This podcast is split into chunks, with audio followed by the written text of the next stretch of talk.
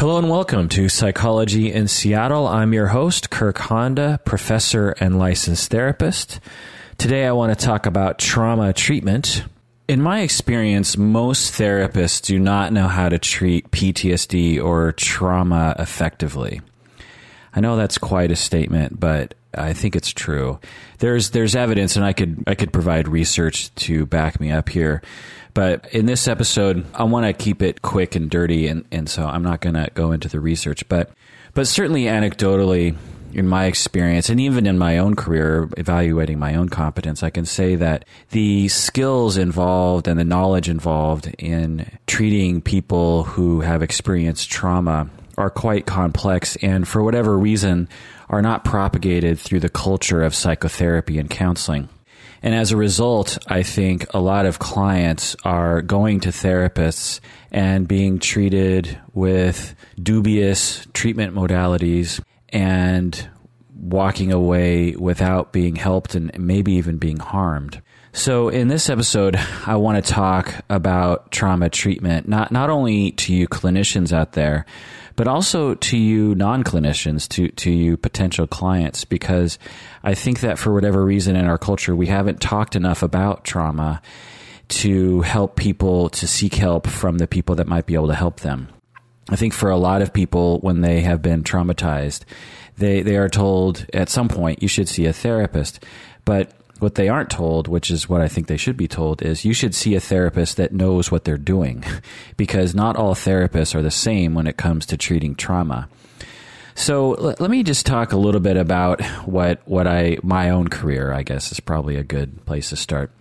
When I first started as a therapist 18 years ago, the way that I thought trauma should be treated. It was basically a psychodynamic or psychoanalytic point of view, even though it wasn't taught to me in that way. It's basically a working through of the emotions. And, and there's nothing inherently wrong with this approach. So let me just start by saying that up front. For, many people, this approach it can work, but for, for some people, it's going to potentially not work and maybe even harm them. Let me just tell you what I, the way that I treated trauma in the beginning of my career basically people would come to me, clients would come to me, and they would say, uh, you know, I, have I, I've experienced trauma, and I would like to recover from it. And I'd say, okay, well, let's work on that. You're, you've come to the right place. I'm a therapist. I'm here to help. And, and I really believed that I was. And what would happen would, would be was, you know, they would say, well, let me just give you one example. There was a, and I changed details to mask the identity of this person, but so she's about 50 years old and she had been sexually abused uh, a number of times as a child.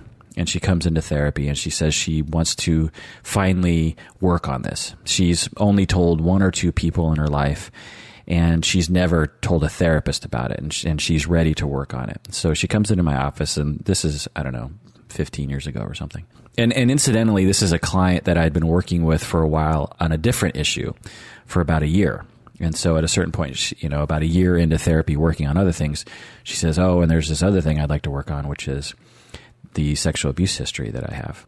And so it, she says she wants to talk about it. So I, I say, Okay, well, tell me about it. And for those of you out there that know the proper way to treat trauma, you know already that this is the wrong way to go, and you're probably cringing in your seat as I am cringing right now. But I say, well, tell me about what happened. And so she proceeds to tell me about the horror that she went through as a child. And she's telling me the story. She's not telling me every detail, but she's telling me quite a bit. And, and it's quite upsetting to her naturally. It's, it's an upsetting memory and she's crying and she's upset and she seems a little anxious, a little destabilized. And she, at the end of the session, I ask her how she feels, and she says, "Well, I, I don't know. I feel, I feel kind of weird, but I, I feel." good to finally get this off my chest and I and I'm and I'm glad that you're not judging me and I, I feel you know it feels good to have someone listen and empathize with me it, that that feels really good and and at the end of that session, as she's walking out the door, I'm thinking, great, this is going to be wonderful. I, you know, she'll come back for a number more sessions, and and I'll be able to help this this client. Well, I never saw her again, and I thought, well, that was strange. We had this good relationship for a year, talking about other things, and then it got to a point where she felt safe enough to tell me about this trauma and the session went well. There was no complication in our relationship. She seemed quite satisfied with the way the session went. And then I just never saw her again. She never made another appointment, and that was that. And I thought, well, that's uh, unusual. And so, fast forward, I don't know, another year or two, and a very similar situation happened.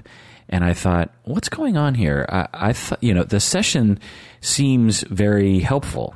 The client is talking about the trauma. I'm empathizing and, and holding the, the space, and they're working through their emotions. They're getting it off of their chest they're processing what's happening and you know they're saying it was my fault and i'm saying well let's look at that doesn't does that seem rational that you would blame yourself for being sexually abused or raped in some way or or physically abused and they would say no i guess not i guess it's always just been a feeling i've had and then after that i would never see him again in a time when I would think they would really gravitate toward therapy, they seemed to be repelled from therapy, seemed to be repulsed from therapy. So I just thought it was very strange. And I thought, well, something's wrong here.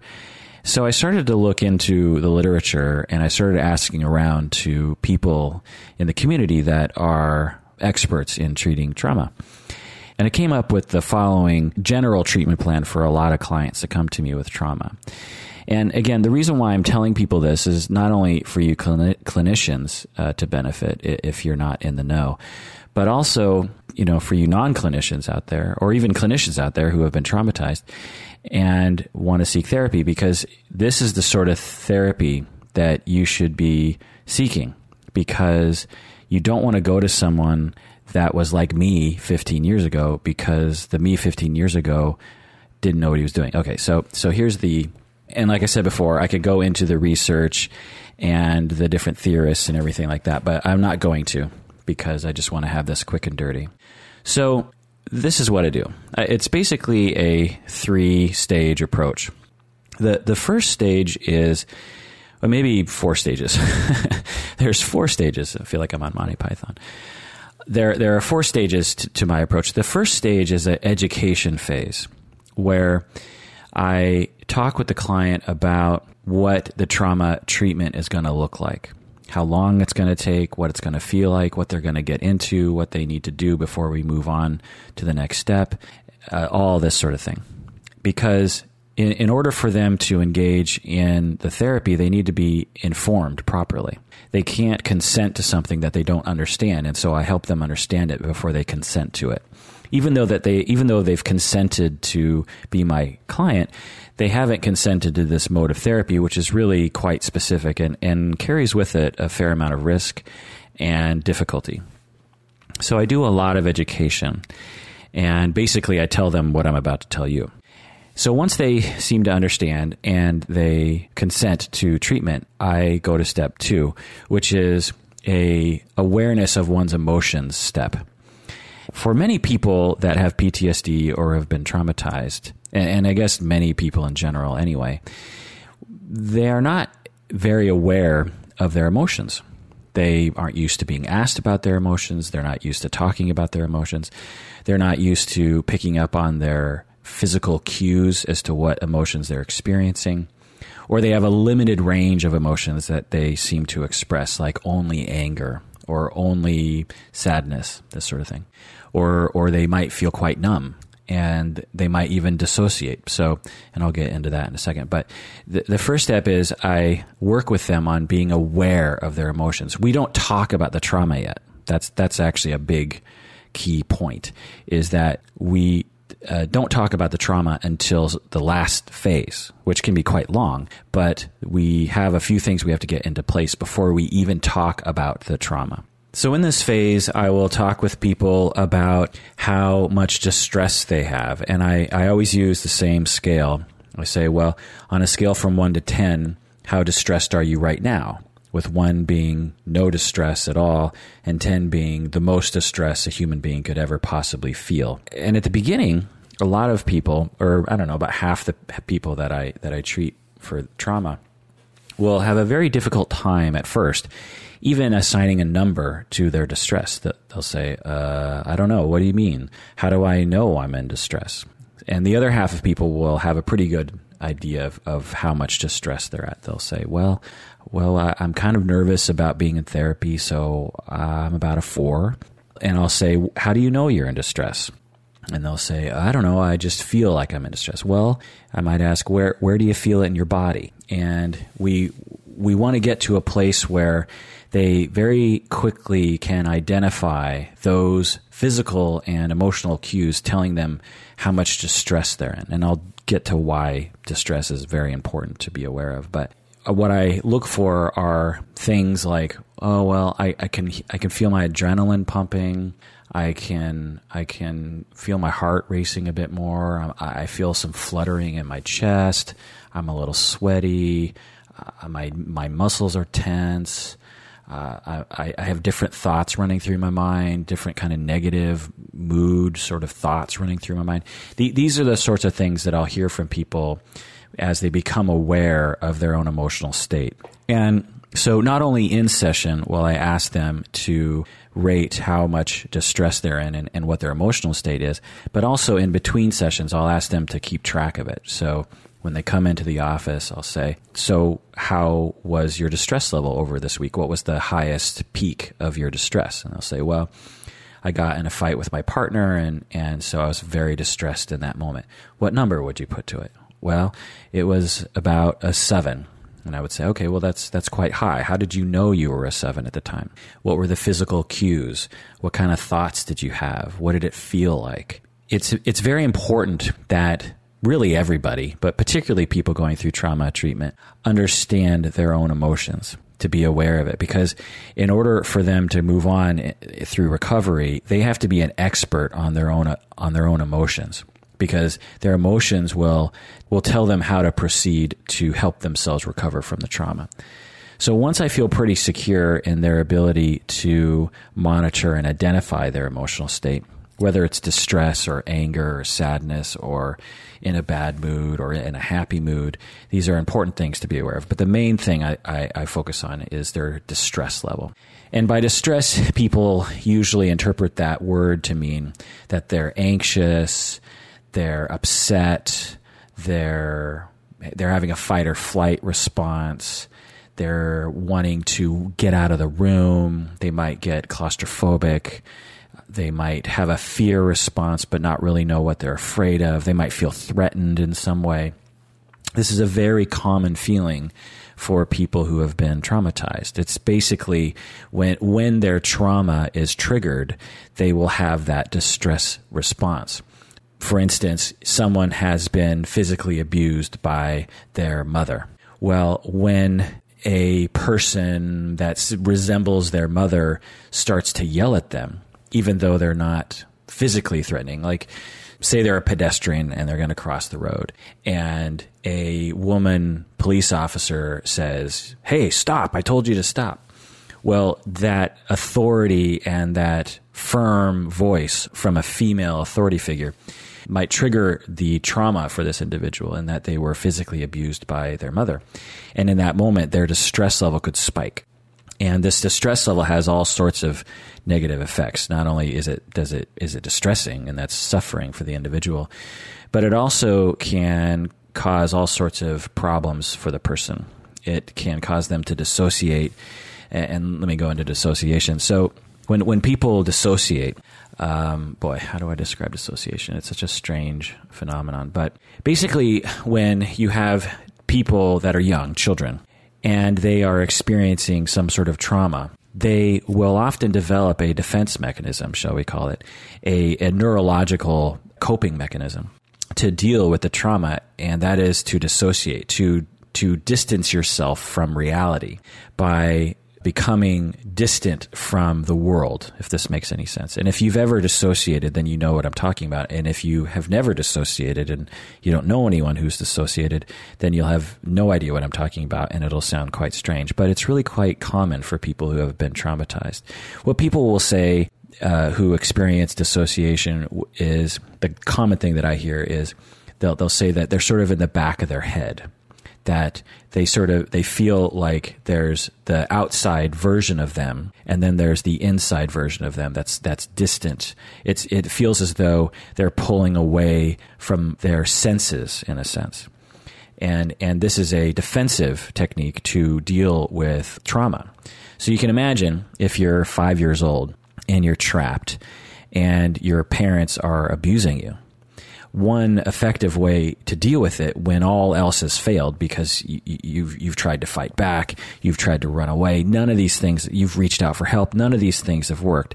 And so what the brain does is it says there is one thing we can resort to, and that is is just to turn off parts of the brain so that you don't have to experience this abuse right now.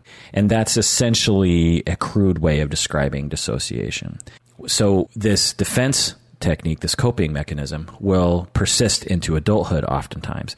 And so when that police officer says, stop, don't cross the street, even though it's not a, an actual threat, the police officer isn't going to come over to the person and, and beat the individual. They're just being firm with their voice, but it resembles that trauma that they experienced as a child.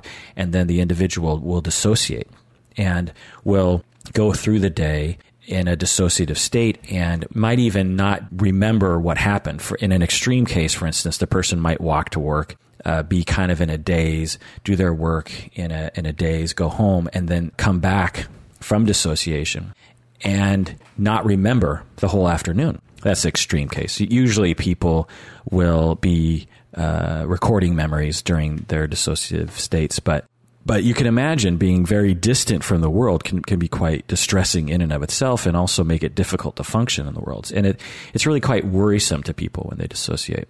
So part of the education portion that I do with people up front is to normalize dissociation, is to say it's normal for people. there's nothing to be afraid of. We'll try to avoid it, but we'll just mainly use it as a barometer for how you're doing with your recovery if if you're dissociating, then we're probably moving too fast in your trauma recovery. We we don't want to have we don't want to push you to that point where you are so distressed that your that your mind has to dissociate in order to cope. So we'll try to keep the threshold of dis, of distress below that. And I, I, had a client recently, actually, that had been dissociating his entire life periodically, and he had no idea what it was. And once we started talking about it, he said, "Yeah, that's exactly what I experienced." And and he said that he he thought that it was allergies. He thought that when he had that experience, that dissociative experience, he thought it was because he must be having aller- an, an allergic reaction to pollen or something. And it makes sense, right? If if you have a a, a uh, distancing of yourself from the world. And in the culture, there's no talk about dissociation because it's complex and involves things that are disturbing to people and they don't want to talk about it. But he, it makes sense that you would try to figure out what it was. And a, a similar experience is when you have allergies. You know, when your face is all stuffed up and and you you know your your eyes are kind of watery. You feel a little distant from the world. You don't feel as fluid in the world as you would normally. And so uh, it seemed like a logical um, conclusion for this person to come to. Anyway so uh, so yeah. So first stage is education. Second stage is to understand their emotions. And then the third stage is to be able to affect their emotional state so not only do they know how distressed they are, but now we need to teach them how to change their distress level because this is an important skill to have for everybody, particularly for people going through trauma recovery. So in this phase, uh, we talk about a lot of skills. It's a lot of CBT stuff. We talk about when you are a seven on the distress scale, what do you do? And what works for you? You know there are a long there's a long list of things that people can do both in their thoughts and in their behavior that will reduce their distress. And some techniques work for some individuals and different techniques work for other individuals. So things like deep breathing meditation taking a walk cuddling with your dog. I'm, I'm big on physical affection with animals and other human beings. I, I frequently will prescribe to people cuddling with their partner for 30 minutes a day. There is a magical effect when people cuddle more with their loved ones and their animals. It has to do with our limbic brain, and I won't get into that. But but so so there's things like that that I'll that I'll talk about. And so over time, week to week, we come up with techniques that work for them. You know, so one person might say, "Well, what really helps for me is when I journal." And another person might say, well, what really works for me is if I meditate. Another person might say, I need to exercise or I need to, and, and so they become really adept at being able to notice their emotional state and then lower their distress level. And once I have a number of weeks where they seem to be having success with reducing their distress level, then we go into the final phase, which is to talk about their trauma. The reason why we need these these things up front is because once they start talking about their trauma with me, their trauma will be re-triggered. It's just inevitable. They will re-experience their trauma and it will be traumatic once again. It will not be a pleasant experience for them. They will experience distress, not only in session, but directly after sessions often and then in between sessions you'll find that people, particularly with, with severe trauma, will experience quite drastic spikes of distress in between sessions. And so when they have the ability to notice their distress and know how to reduce it and, and have a lot of good self care skills, they can reduce their distress to a tolerable level. It, essentially, the, the old saying, no pain, no gain applies here in order to recover from trauma, you have to experience the trauma to some extent. And this isn't true for everybody, but in general, for the people that I've treated, they, they can't recover from their trauma until they, to some extent, re experience it through talking about it. I'm not saying re-experience it like being beat again or something or being raped, but they, they have to recall the memory. They have to work through the memory. They have to start talking about it. And as they start talking about it and remembering the specific details, which they often remember very, very specific details, they will experience it as if it's happening all over again, but at a lesser distressing level.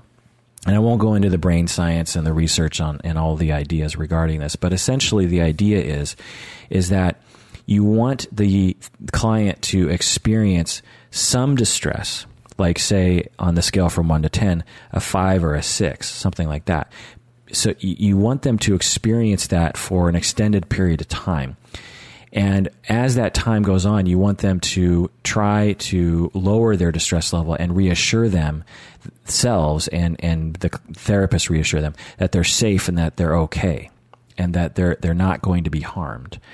And through that experience of experiencing that distress and then having it lowered and being exposed to those memories, it habituates the brain to the trauma to the point where the trauma no longer has the negative effects as it had before. That's a complicated thing, but I hope that makes sense.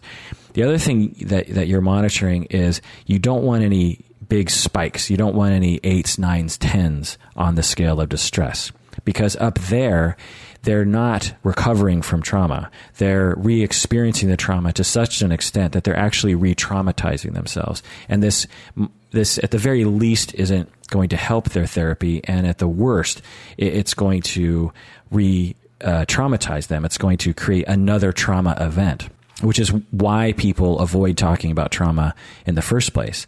Because when they do talk about it, they have this huge spike in their trauma and they're traumatized again and this compounds the trauma. And this is what was happening with my clients 15 years ago was they would sit down and they'd say, I want to talk about my trauma. And I would say, great, tell me about it. And then they would just launch into talking about their trauma without any awareness of their distress level, without any awareness of what trauma recovery was like, without any self care, without any ability to lower their emotions and, and, and without any pacing which is another important thing. You have to pace it very slowly. You have to edge your way into it. You don't you don't jump off the diving board. You you gently go into the wading pool, if that makes any sense.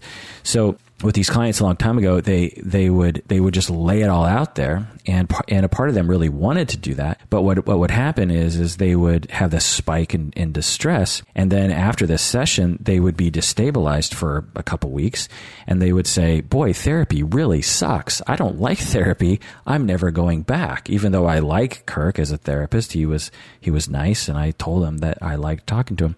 I do I do not like this feeling, so I'm never going to do this again. And so that's that's my estimation as to what happened. And so that's a part of that education piece up front in, in, in you know the first stage is clients have to understand that that it's not going to be fun and games. There there are going to be difficulties, but but we're going to pace it so it's not it's not overwhelming. And once you get them to agree to that, then then they they know what they're getting into. And the thing about trauma is that people with with PTSD and other trauma related difficulties they gravitate towards situations that they can predict.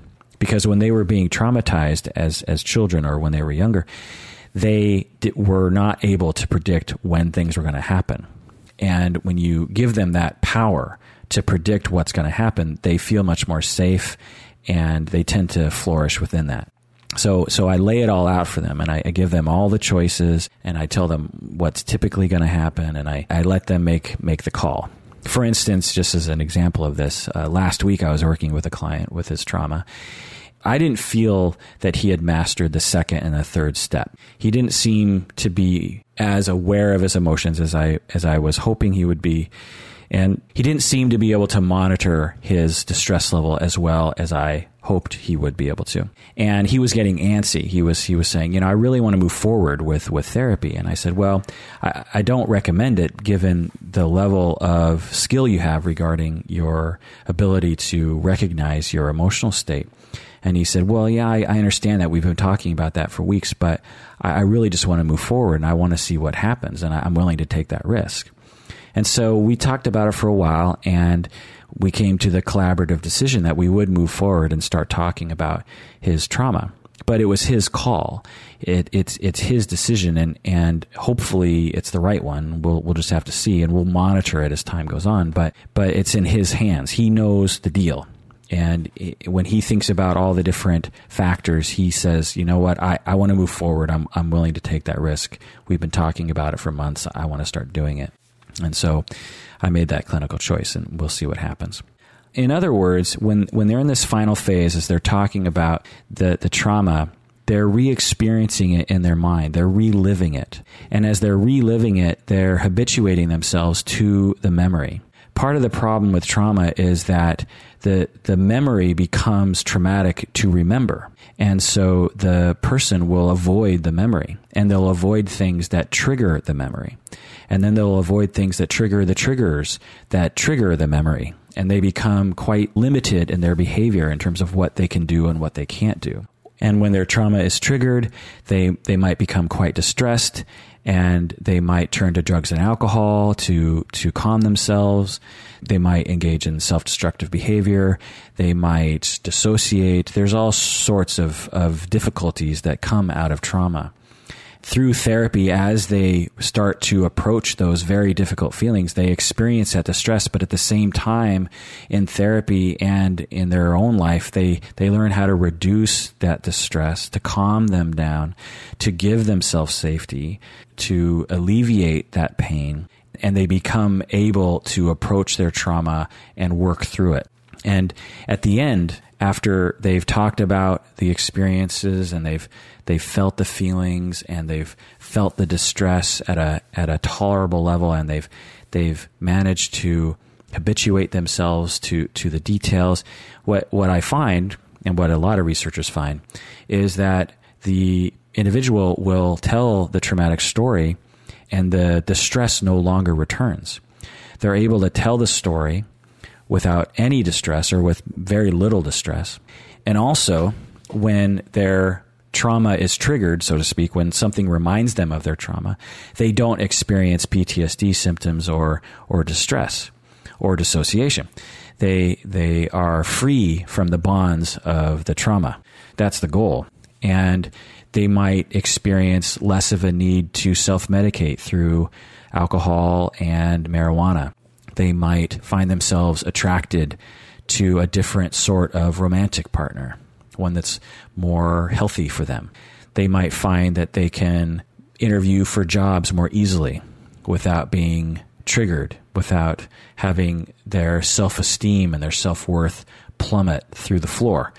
They might find that they're able to go to family functions and not get triggered by family members that resemble or were actually traumatizing to them as children. Uh, another another thing that I really want to talk about is how anger manifests with people who have been traumatized. I think it's often uh, something that is ignored in our society and among clinicians that when when people have been traumatized, there there are basically two different main reactions. There's the reaction of retreat, and then there's the re- you just consider it the fight or flight response, right? So you have the, the, the, the flight response where you're running away or you're freezing. You're trying to, to get the, the threat to move on without you or to go away. The other response is to fight.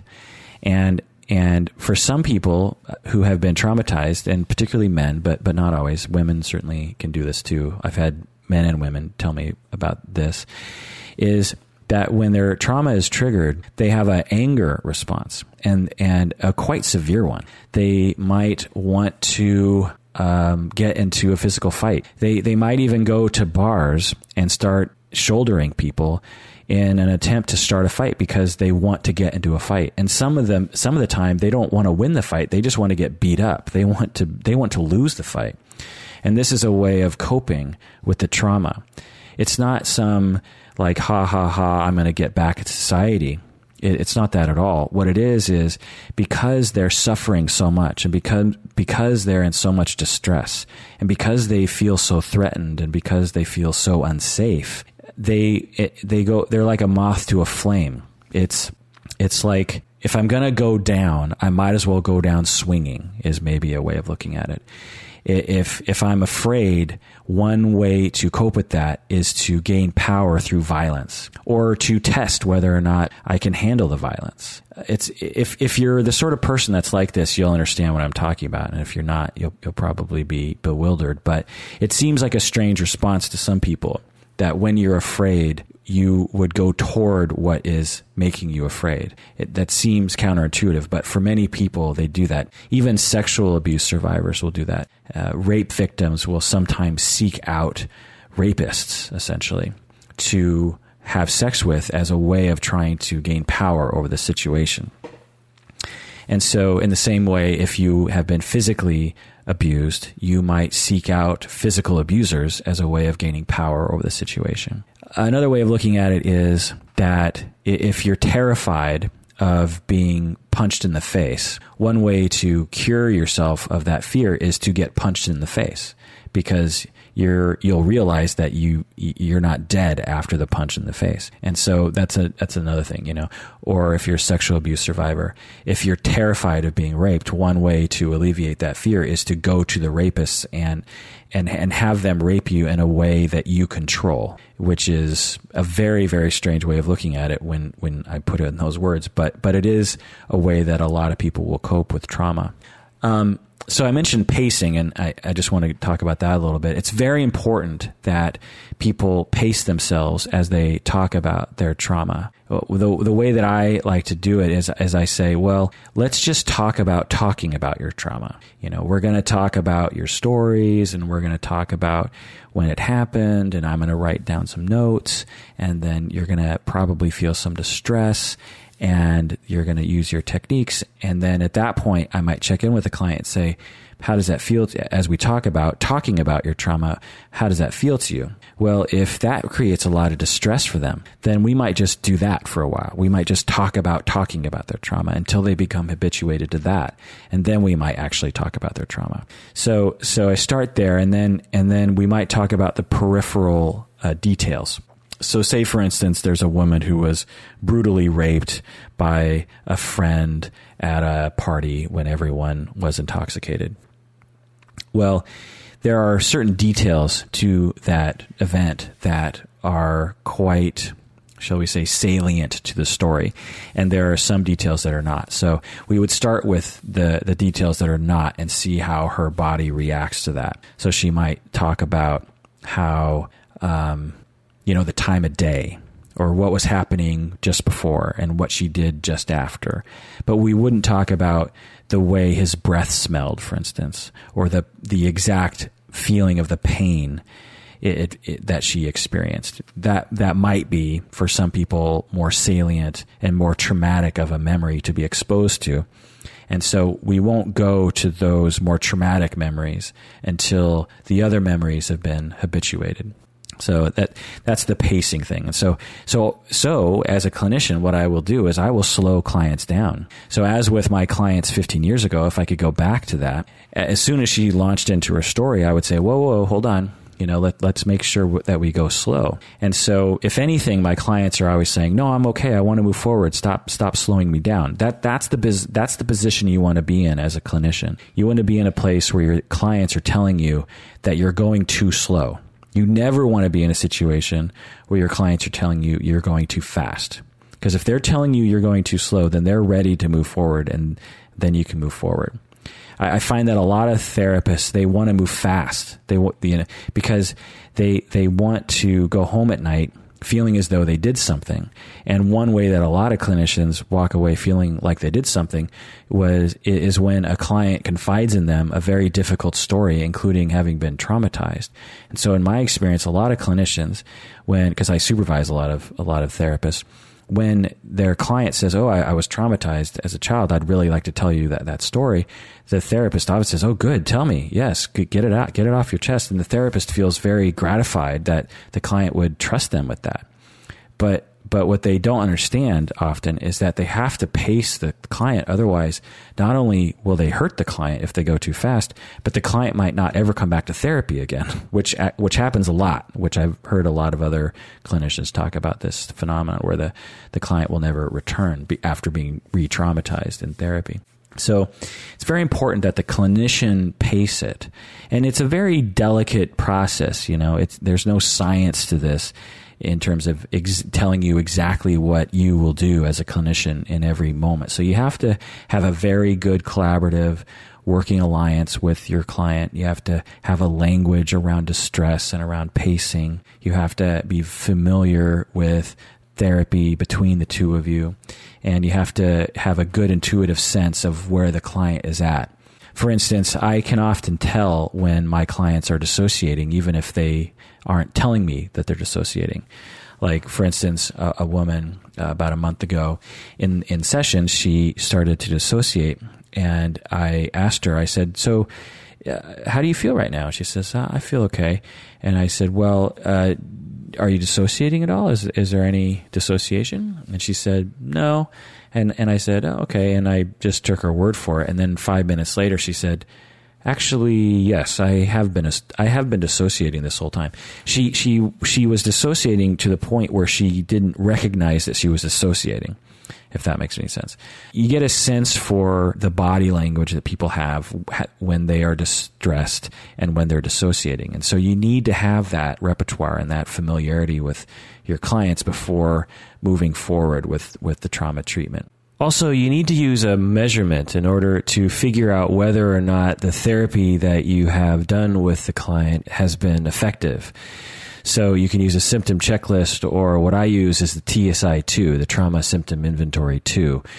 This is a, a standard trauma symptom measure that measures symptoms of trauma and I will administer at the beginning and the middle and at various different times and at the end. And in, in all the cases that I've worked with, you will see a dramatic and steady decrease in trauma symptoms for people that go through this type of therapy.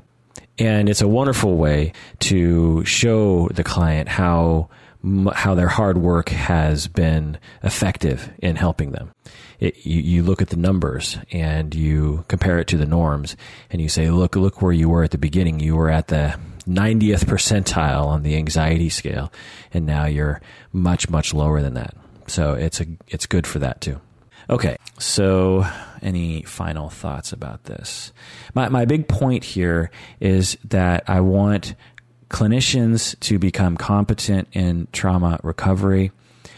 But also, I, I want people out there that are not clinicians that have been traumatized to understand that there is a treatment for your trauma, that you can recover, that you can have significantly less distress if you go through successful trauma recovery. And I've done it many times. It's, it's one of the things that you can treat fairly easily it's there are things that you can't treat through psychotherapy, like schizophrenia.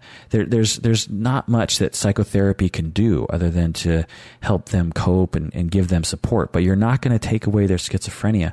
But PTSD, post traumatic stress disorder, and other trauma related issues can be alleviated through therapy.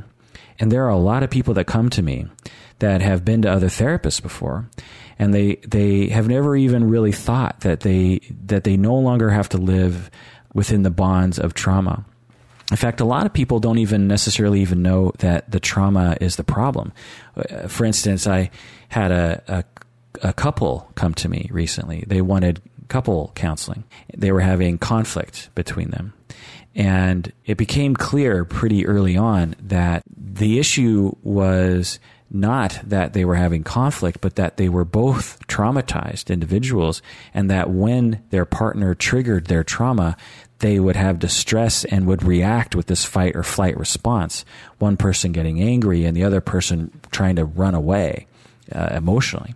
And this created conflict between the two of them. So I recommended that instead of couples counseling, they both engage in PTSD treatment. So there's a lot of people that are coming into therapy, I think, that would be better served by getting trauma treatment rather than other kinds of goals that, that, that people would work on.